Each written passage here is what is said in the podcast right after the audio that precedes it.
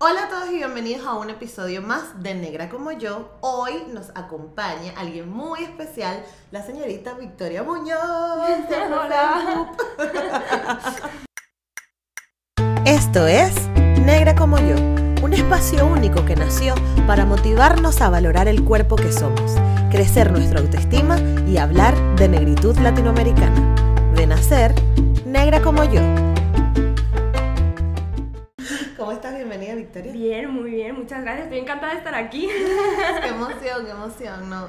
Este, encantada estamos nosotras por porque estés aquí y porque, bueno, nada, vengas a contarnos tu historia, vengas a contarnos de Afrofenco y, y nada, para hablar, para hablar un poquito de, de qué es ser negra para ti. Vale.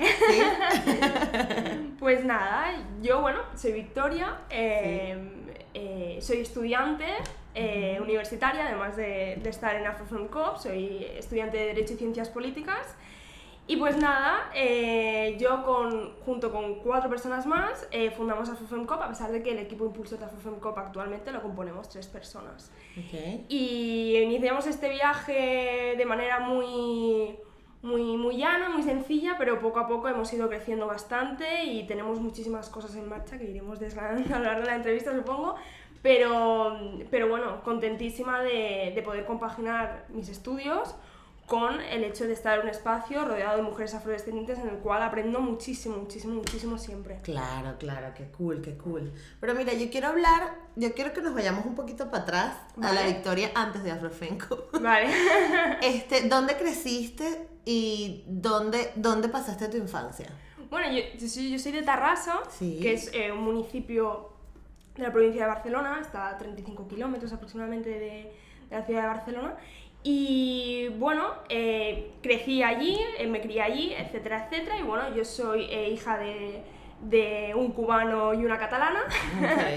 y entonces, bueno, crecí en un entorno, digamos, muy multicultural, siempre con la conciencia de, de mis orígenes, siempre eh, escuchando música cubana, leyendo eh, literatura cubana, etcétera, etcétera, y, por qué no decirlo, siempre muy enganchada a la política cubana, porque, bueno, es algo que, que, siempre me ha llamado muchísimo la atención, de hecho, gran parte del por qué eh, estudio ciencias políticas es porque en mi casa se ha hablado mucho de política, y evidentemente la política cubana, como, como muchos sabréis, es, pues digamos, muy jugosa, y, eso también ha sido una manera de reconectar con mis orígenes, de alguna manera, ¿no? de investigar sobre, sobre dónde vengo.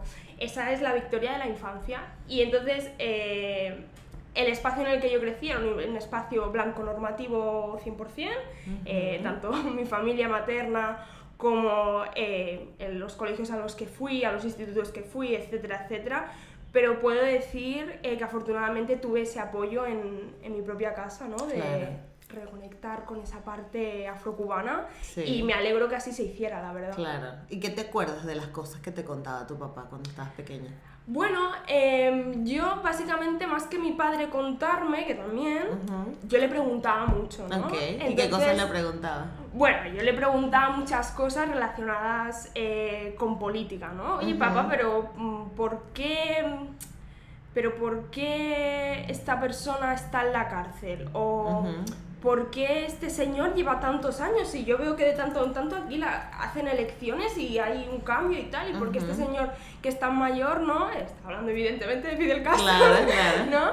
Eh, porque este señor eh, está aquí, ¿no? ¿Y qué es esto de la revolución cubana? Aquí no tenemos una revolución, ¿no? o sea, preguntas así. ¡Wow, pero Victoria, qué densa! Sí, claro, mi padre se quedaba como, bueno, a ver. Claro, y hacía estas preguntas muy pequeñas, con 18 años. O sea, yo, por ejemplo, eh, recuerdo el hecho de llevar medicamentos a Cuba, ¿no? El hecho de hacer envíos de comida, eso es algo que tengo muy, muy en la memoria eh, y, es, y, es, algo que no, que no quiero que tampoco se me olvide nunca porque eso forma parte también de mi, de mi propia vivencia, el haber vivido eso, ¿no? Que eh, por ejemplo, hubiera un huracán en Cuba, como hay muchos siempre hacia la fecha de septiembre o así para otoño. Eh, y recuerdo, pues eso, hacer envíos de comida, etcétera, etcétera, ¿no? Entonces, claro, yo decía, ostras, pero, pero ¿por qué? ¿Allí no tienen comida? O, ¿Sabes? Entonces yo, muy pequeña, pues evidentemente hacía esas preguntas y mi padre evidentemente me las tenía que explicar, ¿no? Y así poco a poco yo me fui eh, forjando una idea, una idea propia, hay que decirla, porque eh, también he tenido la suerte de que mi padre me ha dicho, esto es lo que yo pienso y esto es lo que hay. A partir de aquí, tú te tienes que formar, tu, propia opinión y tu propio criterio, ¿no? Y a partir de ahí, poco a poco, eh, cuando ya fui creciendo, entre ya en la adolescencia, etcétera, etcétera, sí empecé a leer más sobre política cubana, me empecé a adentrar más en, en, la historia de Cuba y ahí es cuando conocí yo mi afrodescendencia. Claro. Claro, de manera como más profunda y también me empecé a adentrar un poco más en la política latinoamericana porque un poco eh, compartimos... Conecta, claro. Exacto, compartimos eso, ¿no? Eh, eh, el devenir de países como Venezuela, como Cuba, como Bolivia. No, nosotros, Cuba y Venezuela están muy conectados. sí. Creo que demasiado conectados ya, para nuestro gusto. ¿No? No, pero lo que te iba a preguntar era que, ¿y en qué momento te diste cuenta que eras negra? ¿Por qué? ¿Por qué te lo pregunto? Porque vivir en una sociedad como la catalana te hace vivir en una burbuja completamente diferente que no te hace ser consciente, o sí, dependiendo de tu experiencia, de tu negritud, ¿no? Y de, y de la persona que eres, y de que te empiezas a notar diferente en tu entorno, y de las cosas que tú ves en tu casa, no es las cosas que se ven en el común de las casas catalanas. Entonces, ¿en qué momento tú te diste cuenta que tu color de piel era algo? Bueno, yo me di cuenta cuando, cuando ya eh, con un poco más, estamos entrando ya en los 7, 8, lo recuerdo por ahí, ¿eh? no, no, te sé decir exactamente. Recuerdo ver imágenes de pateras eh, llegando a las costas españolas en, mm. en la televisión, una imagen que por desgracia seguimos viendo cada día. Mm. Y digo por desgracia no porque sea una desgracia que ellos lleguen, sino porque es una desgracia que tengan que marchar. Y el cómo también. Cómo lo muestran, claro. Y, y, recuerdo, ¿no? Eh, hacer preguntas, ¿no? De, papá, tú llegaste en patera, ¿no? ¿Sabes? Claro. Eh, y ahí mi padre sí que me, me, sentó y me dijo, mira, yo no llegué en patera. Yo no llegué en patera. Pero entre ellos y nosotros no hay ninguna diferencia. Entonces ahí entendí y ahí es cuando eh, también me aficioné a que cada vez que veía a una persona negra por la calle decía, mira papá, un primo tuyo, ¿no? sí, claro, mi padre pasaba una vergüenza, ay, por favor, esta niña, ¿no? Pero sí que es verdad que, mm, que ahí tomé conciencia de que, de que no había nada, absolutamente nada que me separara de aquellos de los cuales eh, se hablaba mal, de los cuales eh, llegaban en condiciones precarias. Ahí tomé conciencia un poco de que era diferente al resto, pero que sobre todo que había algo que me unía a toda una comunidad, que es la comunidad eh, africana y afrodescendiente. Ahí fue el momento, ya te digo, lo recuerdo como muy, muy pequeña eso. ¿Y tu relación con tu entorno cómo era?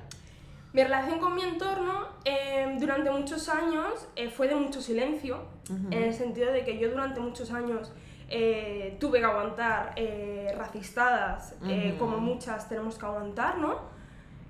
y había como mucho silencio por mi parte, ¿no? Me, me, tragaba eso, porque hubo sí una época de mi vida en la que era muy, muy calladita, muy tal, ¿no? Hablaba mucho en mi casa, pero luego fuera no, no hablaba tanto.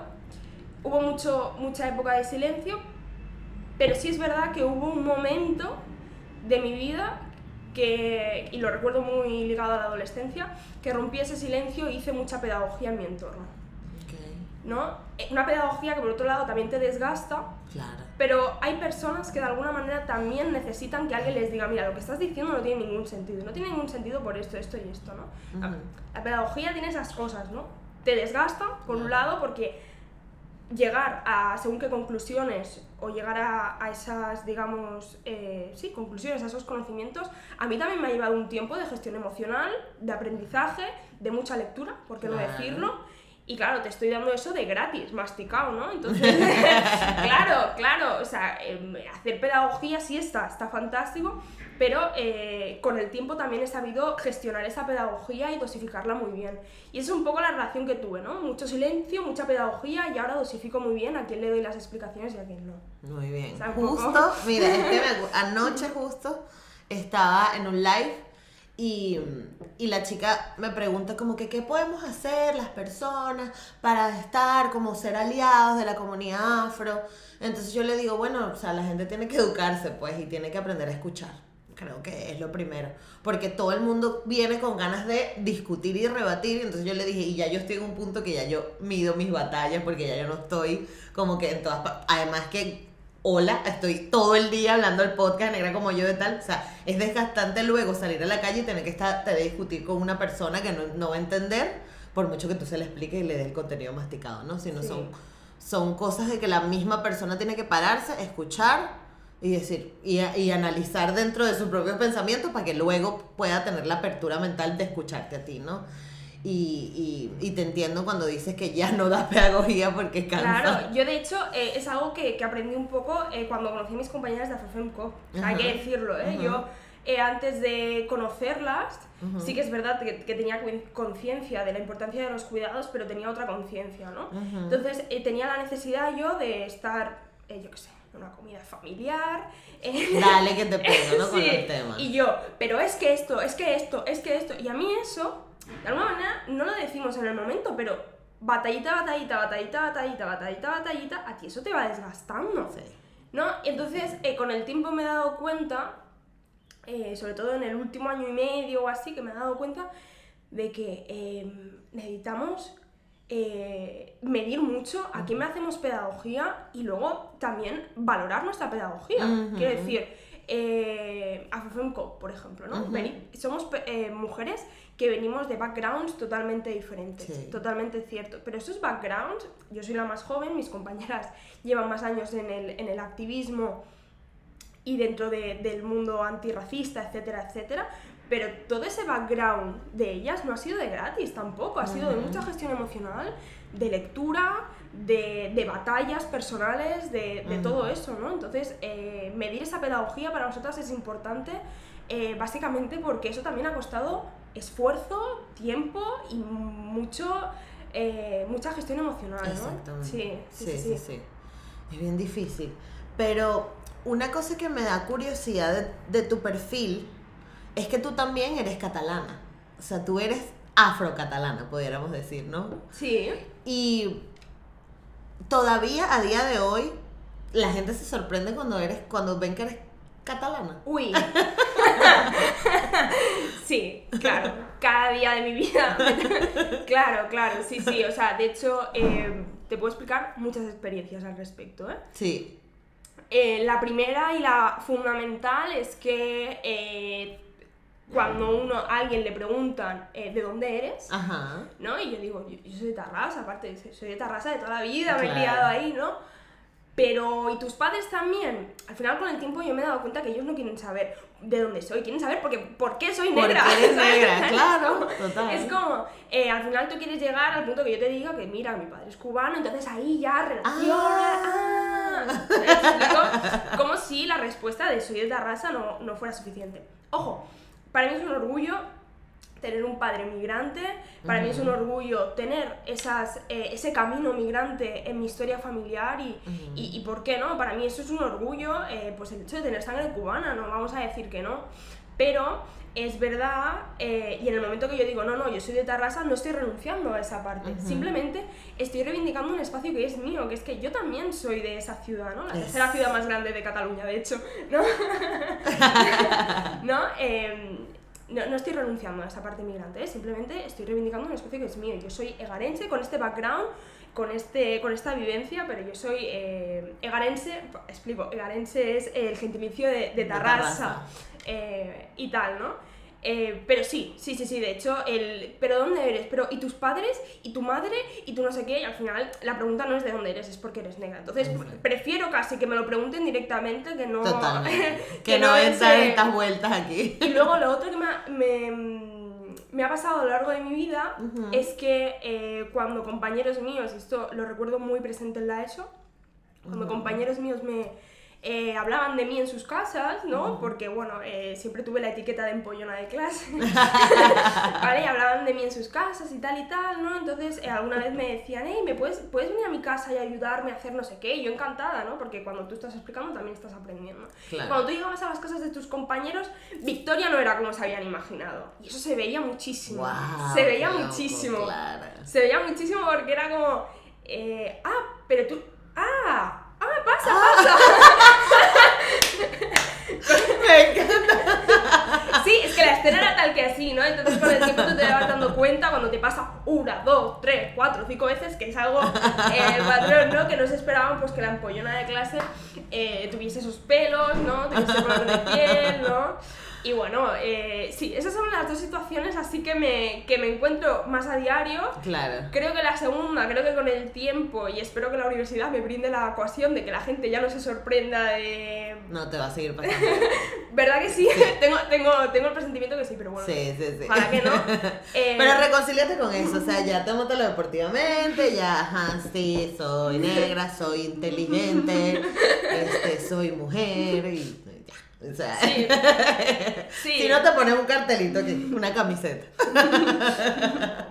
Mira, pero cuéntame de tu época en la universidad, o sea, cuando decides, voy a estudiar ciencia política, o sea, que no hay más nada que pensar yo tengo que hacer esto, o sea, o vino de ahí o, o, en algún momento te replanteaste lo que querías hacer o siempre fue yo quiero estudiar ciencias políticas. Bueno, yo eh, estudio Derecho y Ciencias Políticas y lo que yo siempre tuve claro es que quería estudiar Derecho. Ok. Eso siempre lo tuve claro. Ok. Em, ahí se conforman varias cosas. Eh, la primera es que mi padre es jurista, estudió Derecho en mm. Cuba y entonces, eh, a pesar de que mi padre nunca me, ha querido, nunca me ha querido imponer el tienes que estudiar esto, el no sé qué, no sé cuántos, es verdad que la influencia estaba ahí de alguna manera, ¿no? Eh, esa es, digamos, la primera historia y aparte con mi padre hablaba muchísimo, sobre todo porque él se dedicaba a la rama penal, a la rama penal y en la rama penal, en un contexto como el cubano, es eh, la rama de la represión política. Entonces, eh, siempre, como te decía antes, siempre le sacaba estos temas y tal, ¿no? Y él siempre con mucho cuidado de, eh, te lo cuento, pero no quiero imponerte, tal y tal, ¿no? Entonces, cuando yo vi que el derecho era una manera de luchar con las injusticias, yo me di cuenta que la abogacía era aquello que me llamaba, ¿no? Luego, em, con el tiempo, decidí, eh, replanteé la posibilidad de estudiar un doble grado. En el momento que me replanteé estudiar un doble grado, me lo replanteé para estudiar Derecho Español con Derecho Francés. Ok. Porque eh, me, me, me, interesa muchísimo, eh, digamos, la cultura francófona, etcétera, etcétera. Ok. Pero luego con el tiempo yo dije, no, es que realmente yo, hay una parte de mí, porque el doble grado de Derecho y Ciencias Políticas ya existía, pero hay una parte de mí que me está diciendo que yo tengo que estudiar esto. Que sí, que a priori daba un poco de miedo porque la nota para entrar era alta, pero yo conozco mi esfuerzo y mi valía y yo creo que puedo conseguirlo, ¿no? Y así es como un poco haciendo consulta familiar, digo, no, no, es que yo, a pesar de la nota alta y a pesar de que eh, me tenga que matar a estudiar, eh, yo quiero estudiar Derecho y Ciencias Políticas, ¿no? ¿Y qué me aporta las ciencias políticas al derecho? Me aporta la parte crítica de la estructura y el derecho a las ciencias políticas aporta el conocer la estructura de manera tan, tan, tan clara. Es, entonces, yo creo que escogí bien, ¿no? Porque un poco combina ambas cosas, ¿no? La defensa de los derechos de, de nuestra comunidad también el, la crítica a la estructura y también el conocimiento de la, estructura, de la estructura. Porque para poder cambiar las estructuras hay que conocerlas. Exactamente. Esa es. Entonces, así es como yo llego a estudiar Derecho y Ciencias Políticas, pero bueno, yo inicialmente siempre quise estudiar Derecho. ¿Y hubo algo eh, cuando empezaste la universidad y empezaste a ver clases? Porque, ojo, uno cuando es adolescente, uno tiene un ideal, un mundo maravilloso y yo voy a cambiar y la historia de mi vida. Y cuando llegas a la universidad te hacen ¡pam! No, cállate, siéntate. ¿sabes? Esto no funciona así. Entonces, ¿tuviste, te acuerdas de algo, alguna materia, algún tema o algún profesor, alguna situación que te haya hecho como replant, o sea, que te haya cambiado la perspectiva con la que tú venías desde la secundaria? Yo tengo que decir que nunca llegué a la carrera con perspectivas como muy altas de, decir, wow, voy a cambiar el mundo, etcétera, etcétera. También es cierto que, que si por si no fuera eh, todo el mundo lo sabrá, ¿eh? pero yo tomé más conciencia todavía de que el derecho es una parte muy conservadora de, las, de las ciencias sociales, ¿no? Entonces sí que es verdad que algunas veces he tenido que hacer gestión emocional en el sentido de, espera, esto que acaba de decir, eh, pero esto, ¿no? Eh, sobre todo con cuestiones como la migración, la ley de extranjería o cuestiones como, no, mira, es que tenemos estos derechos fundamentales, pero mira, para los extranjeros es así, ¿no? Y entonces, eh, ¿no? entonces que se pase, eh, digamos, por, por, por, sabido, se pase muy por encima por esas cuestiones, cuando para mí son como muy fundamentales, pero me doy cuenta que para lo que para mí es muy fundamental, para el resto, ya no solo para el profesorado, sino para el resto de mis compañeros muchas veces no es tan fundamental, pero no por nada, sino porque cada uno tiene su propia vivencia. Una persona que ha vivido un desahucio, por ejemplo, el tema de la vivienda va a ser un tema que ay, ¿sabes? Lo va a querer lo va, Claro, lo va a querer, ¿no? Pues yo tengo mi propia vivencia, entonces cuando se habla de cuestiones de extranjería, se habla de... se utilizan según qué términos que para mí son muy coloniales, sobre todo eh, dentro del mundo del, yo qué sé, del derecho internacional, del derecho constitucional, de todo eso, eh, yo sí que es verdad que, que, tomo mucha nota de cómo se están explicando las cosas eh, sin querer dar lecciones a, absolutamente nadie. Yo soy estudiante, siempre desde una posición humilde, pero sí que una va haciendo un poco la idea.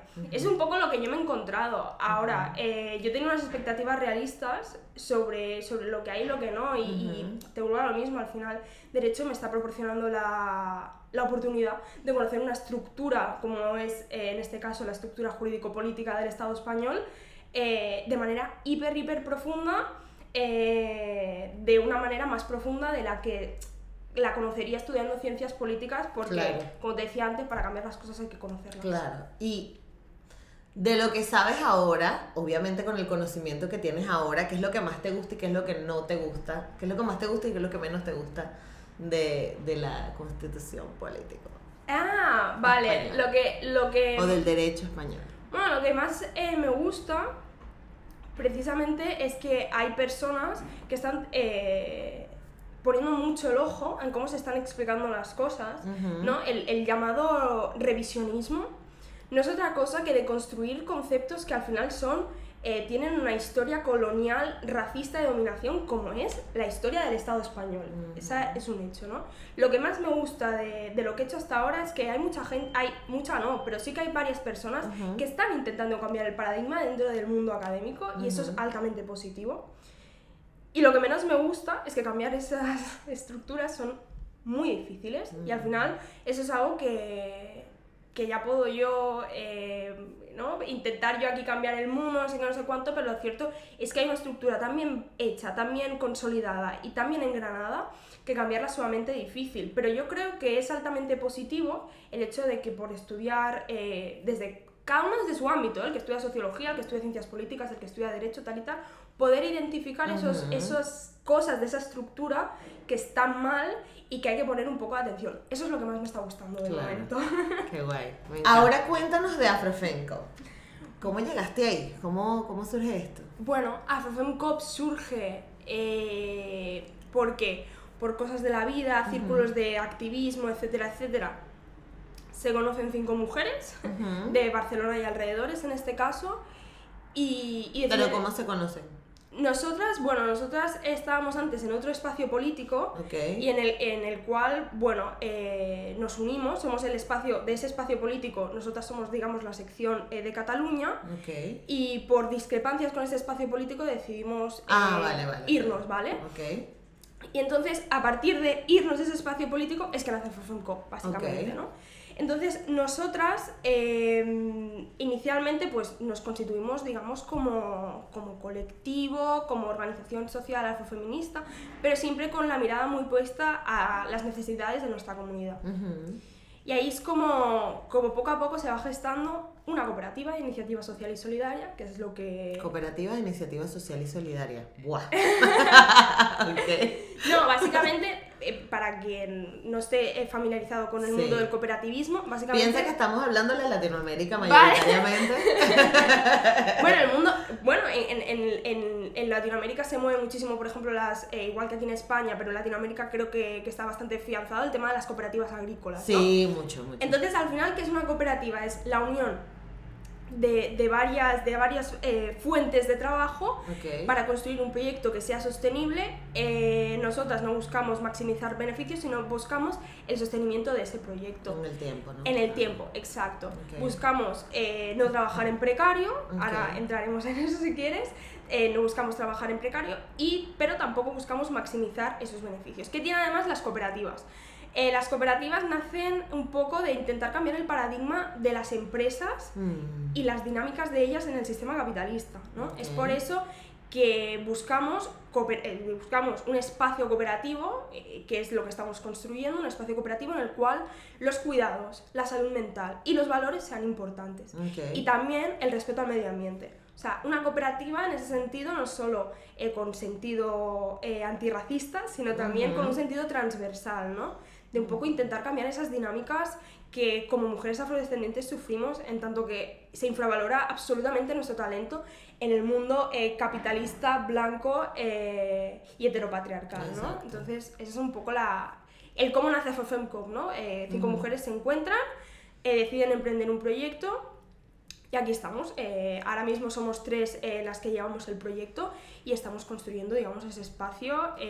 Ok, pero ahora este, imagínate que soy una niña de 6 años y tú me tienes que explicar qué hace Afrofencop un día normal. O sea, a dónde, qué, qué, se hacen. Van a poner carteles, van a sembrar un, un árbol, o sea, cómo, que, que, se reúnen, de qué hablan. Bueno, nosotras, Afrofencop, o sea, si tuviera que explicarle a alguien así muy simple, muy simple, muy simple lo que hace Afrofemcop, Afrofemcop apoya y está al lado de los proyectos de las mujeres afrodescendientes porque creemos que es una estructura esencial teniendo en cuenta el contexto en el que estamos, tanto a nivel de sistema económico como también a nivel de estructuras mentales, ¿no? Eso es un poco, muy en resumen, lo que hacemos, ¿no?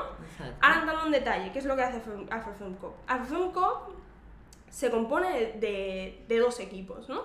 El equipo impulsor, y que ahora hablaré de, de mis compañeras, y luego tenemos una red de socias de AfroFemCo. ¿Quiénes son estas socias? Estas socias son mujeres afrodescendientes mm. con sus propios proyectos y sus, propios, y sus propias profesiones. Tenemos desde psicólogas, educadoras sociales, personas que venden eh, ropa, etcétera, etcétera, actrices, un poco así en resumen, ¿no?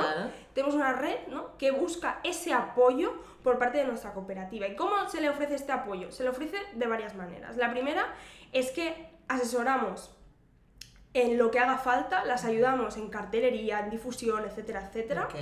Eso es un poco lo que hacemos. Eh, tienen la posibilidad de crear contenido propio para divulgar sus conocimientos, sus opiniones, etcétera, etcétera, en nuestras, eh, en nuestras plataformas. Pero lo más o sea, el servicio estrella que ofrece FEMCOP, que está en desarrollo, pero está ya puntito a puntito, es que tenemos un marketplace en el cual están, están los estarán los servicios y los productos de nuestras socias. ¿Qué ofrece este marketplace? Un directorio de negocios y de emprendedoras afrodescendientes con el apoyo de AFOFEMCOP a, las, a las personas que ahí ofrezcan sus servicios y sus, y sus productos y sobre todo ofrece el hecho de que tú como mujer afrodescendiente que, que para ti consumir con valores es importante puedas consumir en un proyecto que lo que hace es autogestionarse e intentar mejorar el desarrollo de las mujeres afrodescendientes y que sobre todo, ante todo, somos una cooperativa donde, como he dicho antes, los valores, los cuidados y el medio ambiente es importante. Es importante. Sí. O sea, que las personas que este marketplace y las personas o el, las personas que están en este directorio tienen que obviamente tener una conciencia de ecológica, sostenible, tal, no sé qué, y que se conecte con los valores que, que ustedes... Sí, para nosotras el, el, el, tema de los valores es fundamental porque es eh, la base de funcionamiento de nuestra cooperativa. Para nosotros las formas son importantes, los valores son, son importantes y es por eso que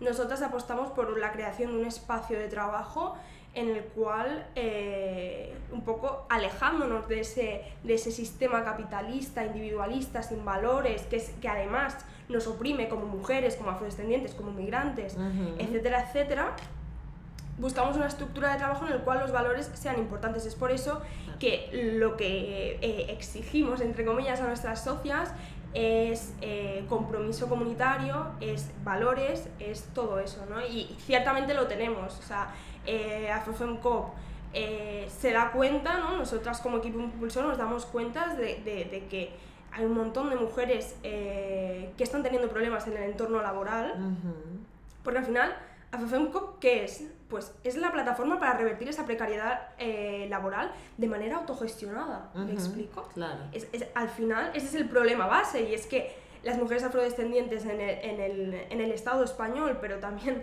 en otros estados, pero bueno, dado que estamos aquí en el Estado español, somos personas precarias. Sí. precarias, ¿no?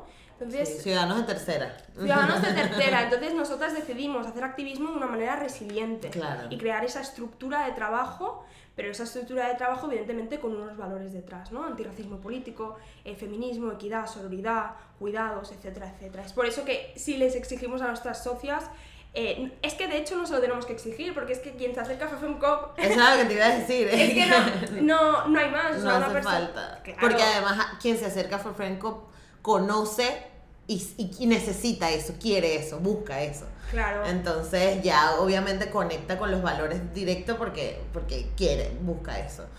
Pero cuéntame de las impulsoras. De las impulsoras. Bueno, las impulsoras somos tres. Sí. Eh, está mi compañera Basha, está mi compañera Natalia y estoy yo. En estos momentos somos tres.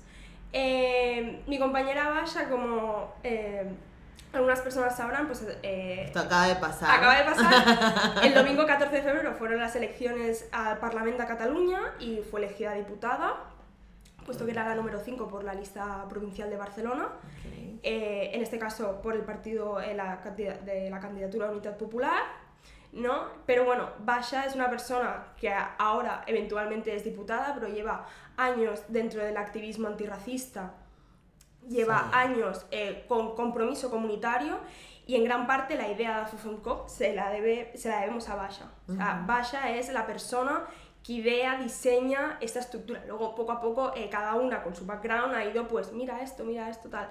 Pero la idea eh, de la fundación de Cop se la, se la demos eh, a Basha, ¿no? Y eso, es una persona con un background de militancia política, antirracista, es una persona que conoce muy bien, pero que muy bien, esta estructura institucional y sabe cómo criticarla, básicamente porque la conoce. Porque la conoce, claro. Y, y es una persona eh, muy comprometida, es una persona, es muy buena persona, es muy buena compañera y, y tiene los valores y tiene los valores de Afrofemco muy integrados en ella porque esa es su su modus vivendi, quiero decir, esa, esa es eh, su vida y esa es la manera en la que ella ha entendido esa militancia política, ¿no? Eh, espero que algún día la tengas por aquí, ¿no? Hola, por favor, Victoria, tienes este compromiso, te, estoy echando para la calle, yo no sé cómo vas a hacer. no, no, no, verdad, ¿no? Para que ella eh, te, pueda, te pueda explicar esa transversalidad, ¿no? También. No, y además, ¿sabes qué pasa? Que yo, en Era como yo, estoy como enfocada en compartir las historias, simplemente. No importa el nivel que tengas, no importa quién seas, obviamente es como, wow, súper importante porque debe tener como que una historia como que mucho más densa porque se ha dedicado a la militancia y tal. Pero también quiero saber quién eres tú y también quiero saber quién es Natalia, también quiero saber quiénes son todas las socias. De hecho, te iba a decir que yo quiero hablar con todas esas socias porque, porque me interesa más que nada que sea como una plataforma donde se compartan las historias de las mujeres negras. En mi caso, obviamente le doy como que mucho más importancia a las mujeres afrolatinas y tú también eres afrolatina. este, entonces, em, pues eso, eso, eso me interesa un montón. Así que cuando quieras, quienes sean, yo a todas aquí. Lo, hablamos, lo hablamos. Sí sí, o sea, espero que algún día la tengas aquí, ¿no? Para poderle eh, preguntar exactamente cómo, cómo ha vivido esa militancia política desde el antirracismo político. Y es una persona íntegra, honesta y estoy segura que como diputada del Parlamento eh, hará una labor excelente. ¿Y cuánto tiempo va a durar su, su diputación? Bueno, eh, la legislatura son de cuatro años, así que en principio... Eh, ¿Y se puede reelegir luego? Bueno, en principio sí. Lo que pasa que sé que en particular la CUP tiene unas normas muy específicas del máximo de años que puede estar dentro de la institución. Okay, La CUP es, es, un partido de la izquierda independentista de Cataluña que trabaja de manera asamblearia, horizontal, etcétera, etcétera lo, estoy explicando muy resumidamente, pero es básicamente lo que es la CUP.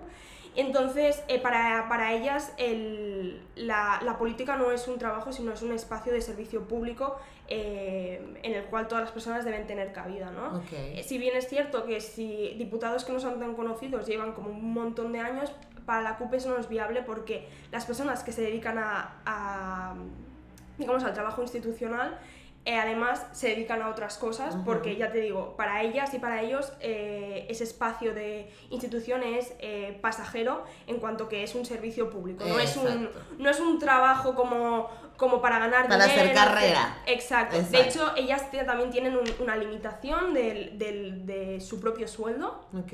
¿no? Es, por, precisamente poco en coherencia con el, con el sentido de que, de que es para ellas y para ellos eh, la política, ¿no? eso seguro que Basha te, te, podrá contestar, lo explica así muy resumidamente eh, el partido al que representa, pero bueno, FFMCOP no es en sí de ningún partido, ¿eh? Lo que pasa que nosotras como como, como, sujetos políticos y que decidimos militar en otros espacios políticos, como por ejemplo en CENAE. Eh, también estamos dentro de la comunidad negra africana afrodescendiente de España. Eh, además, las tres que somos ahora estamos también en esos espacios. Es decir, eh, pero nosotras somos AfroFemCop y nos, y nos autoorganizamos como AfroFemCop. Luego nosotras también decidimos... Independientemente claro, de puedo militar en, en, la asamblea de vecinos de mi barrio. ¿no? en el PP no. No, o sea, a ver. en Vox tampoco. No somos de ningún partido político, pero también somos muy conscientes de quiénes, de quienes no nos representan de, ninguna, de ninguna de las maneras y no nos pueden representar de ninguna de las maneras, ¿no? Eso también lo tenemos muy claro, ¿no? Pero no hay nadie que en sí políticamente nos represente como organización, pero tenemos muy claro quién, nos quién no nos ¿Quién no quiere que nos represente. Sí, entonces eh, esa, esa, es Basha, ¿no? Eh, esa, esa, militancia, ese activismo incansable y esa honestidad. Y luego tendríamos Natalia, eh, que Natalia, ella es también afrolatina. Somos. ¿Cuándo va a venir Natalia? y básicamente Natalia estudió auxiliar de veterinaria, por cosas de la vida tuvo que cambiar de profesión y Natalia es una artista, es, es, poeta, está dentro de... Hace poco, de hecho, ha estado en regiduría en, en, en el CCCB de aquí de Barcelona, en, en, la obra No Somos un Hashtag, que lo ha llevado Tinta Negra, que es el colectivo de actrices y actores afrodescendientes de, de aquí de Cataluña. Y ella básicamente se mueve también dentro del activismo y del movimiento antirracista y también una persona comprometida, íntegra, sincera, un amor de, de mujer. Y también, digamos, se expresa expresa ese activismo a través del arte, ¿no? Entonces... Voy a poner aquí que ni Natalia ni Vaya te están pagando para no, no, es que no, no, puedo decir otras cosas de mis compañeras, la verdad, o sea, yo personalmente en un espacio en el que no estoy bien me voy, Es que no, no tampoco, eh, tampoco pasa nada, ¿no? Cuando alguien no está bien en un espacio se va, pero casualmente me he encontrado con, con, dos compañeras fantásticas, con dos muy buenas compañeras, en las cuales estoy aprendiendo muchísimo. Ellas a lo mejor no son conscientes, pero que me están enseñando muchísimo, ¿no? En este eh, camino y este transitar, tanto a nivel universitario, ¿por qué no decirlo? Porque el hecho de que cada una tenga un punto de vista también me hace analizar las cosas de una manera diferente. Y también como mujer afrodescendiente el hecho de estar digamos en este camino de crecimiento con dos personas como ellas con backgrounds también diferentes también me está ayudando muchísimo. Y eso también es em, bueno ella nació en Galicia pero bueno eh, no sé si nació en Galicia o se crió en Galicia etcétera etcétera pero bueno que ella es afrogallega también y, y, también de procedencia afro-latina, así que cuando quieras la tienes aquí y le preguntas todo lo que le quieras preguntar. estás invitadísima también. me encanta, me encanta. Y ahora cuéntame cómo es una reunión de ustedes, un día normal. Dicen, hoy vamos a hablar de, no sé, el cielo que voló. Ah. Y tal, cuéntame, no sé. Bueno, nosotras em, tenemos asambleas eh, semanales, evidentemente, porque hay un montón de cosas a gestionar. De hecho, eh, estamos bastante a tope de faena, que estamos muy contentos de estar a tope de faena, pero bueno, es verdad que, que las cosas tienen su tiempo nosotros hacemos asambleas eh, semanales como equipo impulsor también hacemos reuniones con nuestras socias para eh, plantear eh, cosas, para todo eso. También hacemos reuniones individualizadas con cada una de las socias, porque las socias buscan siempre cosas diferentes en Afrofemco. Claro, ¿no? claro no, busca lo mismo una persona que vende camisetas a una persona que es actriz, por ejemplo, ¿no? O sea, claro. Quiero decir, y para eso eh, Afrofemco también tiene este trato individualizado, pero en sí las asambleas las hacemos semanalmente el equipo impulsor, preparamos un orden del día de cosas a gestionar, em, siempre intentamos ir como bastante por, por faena en el sentido de que, bueno, hay que gestionar esto, hay este correo, hay no sé qué, hay no sé cuánto, hay no sé cuánto, pero sí es verdad que en cuanto que AFFMCO también nace con un sentido político, evidentemente salen temas, ¿no? Y me acuerdo de hecho, una de las últimas reuniones que tuvimos, en el cual estábamos hablando de cosas a gestionar y entonces eh, me acuerdo que estábamos hablando de que de una fiesta bubi, porque eh, mi, mi, compañera eh, Basha es procedente de, de, esa, de, la etnia bubi, que es una etnia que si no me equivoco está en, en, Guinea Ecuatorial, me imagino que también en otros continentes, en otros países, perdón, básicamente porque África se repartió así como tal que pastel y no se tuvo en cuenta la población.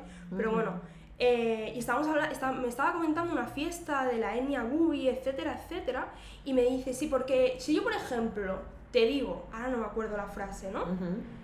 Y yo le dije, ostras, eso a mí me suena. Me dice, claro, porque los cubanos dicen mucho aché, o no sé qué, o no sé cuánto. Y claro, ese, me acuerdo, ¿no? De aquel, eh, supongo que ella se lo habrá pasado por alto, pero yo ese momento no lo pasé por alto, en el sentido de decir, ostras, ¿hasta qué punto hay esa conexión, ¿no? De, de, expresiones de dentro de una fiesta familiar, que era ella lo que estaba comentando, una fiesta familiar. Em, ¿A qué punto puedo conectarlo yo con mis propios orígenes en el Caribe? ¿Me explico? o sea, eh, evidentemente salen estos temas, pero bueno, las asambleas de FFMCOP son pues básicamente asambleas pues de empresa, de cooperativa, también de organización, es decir, también gestionamos cuestiones eh, de proyectos sociales, etcétera, etcétera que tenemos eh, algunos en marcha. Y también gestionamos eso, pero bueno, las asambleas básicamente son asambleas de, de, empresa, de gestión, etcétera, etcétera. Ok. Sí, sí. Perfecto. Yo, este, de verdad que este, estoy demasiado honrada de haberte conocido porque me parece que eres una chica que tienes un futuro increíble por delante. Gracias. Que eres demasiado joven para todo lo que sabes. Gracias. Yo creo que tú debes llegar a tu casa, te sacas el cerebro así y lo pones en remojo un ratico. ¿no? Y luego te lo vuelves a poner y que, ok, vamos a cenar porque no Claro, porque es que estás todo el día tope, o sea, me ha tocado imeliarme contigo y, y, como que además estás estudiando, que, que, eso quieras que no tiene, tiene, su, tiene su peso y, y no estás estudiando bueno, obviamente todas las carreras son, son tienen su, su complicación y tal, pero si es verdad que estudias ciencias políticas y derecho es como algo más denso, tienes que estar leyendo todo el día, qué sé yo, así que yo estoy demasiado honrada de haberte conocido, porque me parece increíble. Gracias. Y solamente me queda preguntarte cuáles son los proyectos futuros que tiene Frofenco. Bueno, Afrofemcop. Además del, del, directorio que me contaste. Afrofemcop eh, ahora mismo tiene como bastantes eh, frentes abiertos, por así decirlo, ¿no? Eh, para empezar, nosotras como cooperativa también ofrecemos eh, servicios como cooperativa. Estos servicios eh, son básicamente eh, servicios de pedagogía antirracista. hemos desarrollado un programa de formación para empresas, organizaciones, instituciones, etcétera, etcétera. Y, y entonces seguimos caminando en ese, en ese camino, básicamente porque creemos que que esos espacios también deben eh, intentar, por lo, si no de construirse, porque de construirse incluso para nosotras es difícil, sí que es verdad que creemos que esos espacios deben, deben aproximarse a un problema real y que nos afecta como mujeres y nosotras como cooperativa ofrecemos esos servicios. Tenemos un programa de formación completo que va desde talleres de sensibilización, talleres infantiles, etcétera, etcétera. Y también eh, tenemos un programa de formación íntegro, eh, digamos, redactado, elaborado por profesionales tanto de la psicología como personas que están dentro del activismo, etcétera, etcétera, para poder ofrecer. Y nosotras seguimos transitando en ese camino, seguimos dando formaciones, charlas, talleres, ponencias, etcétera, etcétera.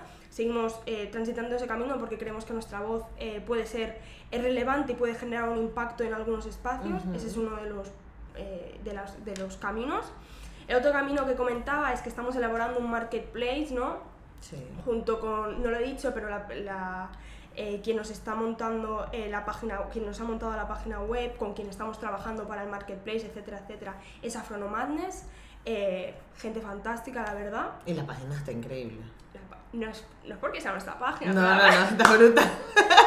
está la, la, página está muy bien hecha, pues seguimos un poco transitando también en esa página, ¿no? Intentando mejorar, que sea accesible, que tal y tal, eso es una de, de las cosas que estamos haciendo. Estamos elaborando un marketplace estamos elaborando eh, un marketplace de servicios y de productos eh, de mujeres afrodescendientes en el cual los clientes van a poder eh, comprar a través de, este marketplace. Perfecto.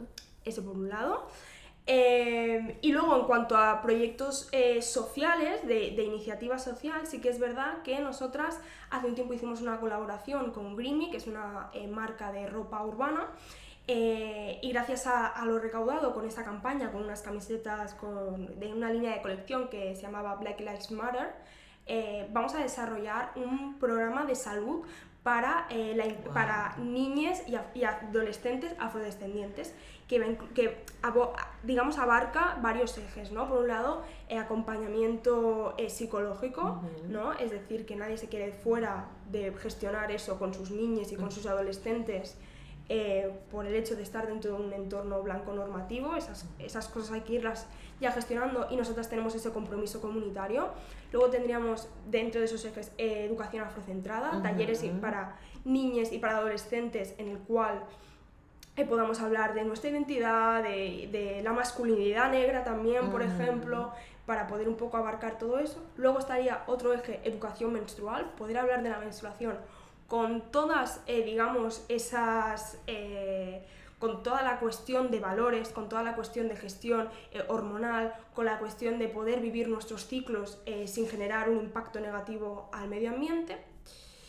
Y luego, el otro eje de trabajo en este programa de salud es la elaboración de unos packs para pelo afro, también con, con, la ayuda de nuestras eh, socias que se dedican a ello, un pack para, para, pelo afro, para niñas y adolescentes también, en el cual no va a tener ni productos tóxicos, va a poder eh, también cuidar su pelo, ¿no? porque a veces, pues evidentemente, comprar productos, eh, digamos, en streaming, ¿no? en cualquier supermercado puede ser altamente perjudicial para nuestro pelo, que además no solo perjudica a nuestro pelo, sino también perjudica la, nuestra, nuestra salud mental, básicamente porque para nosotras el pelo es importante, ¿no? Y ese es el programa de salud que, estamos desarrollando, que pronto tendréis más noticias en nuestras redes. Eh, y evidentemente podéis contribuir eh, de cualquiera de las formas a ese programa de salud. Pero evidentemente, contra más presupuesto tenemos para ese programa de salud, más niñas y adolescentes vamos a poder atender, evidentemente. Ese es el programa social estamos lo del marketplace y la página web que seguimos transitando y seguimos también transitando nuestros servicios formativos en pedagogía antirracista. Qué cool. No, bueno, o sea, ¿Qué más se le puede pedir a esta niña, por favor? O sea, díganme ustedes. No, no, no, increíble, increíble, Vicky, de verdad. Bueno, ya yo te digo Vicky porque ya Bueno, mis, mis, amigos me llaman Vicky, mis amigos me llaman Vicky. Ya, yo me tomé el atrevimiento de llamarte Vicky, ¿no? Pero, pero de verdad que cool. O sea, eh, em, yo creo que Afrofencop también tiene a una maravillosa colaboradora, como eres tú. Me parece increíble todo lo que están haciendo y creo que además eh, lo que más me gusta es que cuidan mucho el tema de la psicología y la salud mental, que eso es fundamentalísimo porque muchas veces eh, muchas asociaciones o muchos sitios se enfocan en vamos a militar, vamos a hacer, pero no te estás preocupando por cómo está afectando psicológicamente esto que estamos haciendo. A ciertas personas o ciertos colectivos, así que eso está muy interesante. No, no queda más que digas la, la, web, las redes sociales, por donde podemos contactarlos. Igual lo dejaremos aquí abajo, pero que lo digas tú. Bueno, eh, nos podéis contactar, bueno, estamos en redes sociales, estamos en Facebook, estamos eh, en Instagram, Afrofemcop, sin más. Eh, tenéis nuestro correo que es info.afrofemcop.org, lo hemos cambiado recientemente. recientemente. Y luego tenemos nuestra página web que además de poder eh, ver quiénes somos, qué proyectos hacemos, etcétera, etcétera, también tenemos un espacio de campus en el cual debatimos sobre eh, cuestiones que nos preocupa a la comunidad afrodescendiente, así que os invitamos también a, a, a participar de ese campus, a participar de esos debates y, y, eso es un poco donde nos podéis encontrar en redes, en nuestro correo y en nuestra página web. Perfecto. Bueno, más nada queda por decir. A ustedes muchas gracias por conectarse una vez más con nosotros en Negra como yo. Recuerden que yo también tengo un Instagram eh, Facebook, Twitter y, eh, y qué más, y ya, bueno, y el Patreon, el Patreon, coño, este, como arroba negra como yo, allá podremos conectar, podremos ver más información, eh, yo también postearé cuando salga esta entrevista, etcétera, etcétera, y nada, muchísimas gracias, gracias. Gracias. Ya te voy a decir Natalia. Tengo lo de Natalia en la cabeza. No, gracias Vicky, de verdad, por estar aquí, y bueno, nosotros nos vemos el próximo episodio. Chao.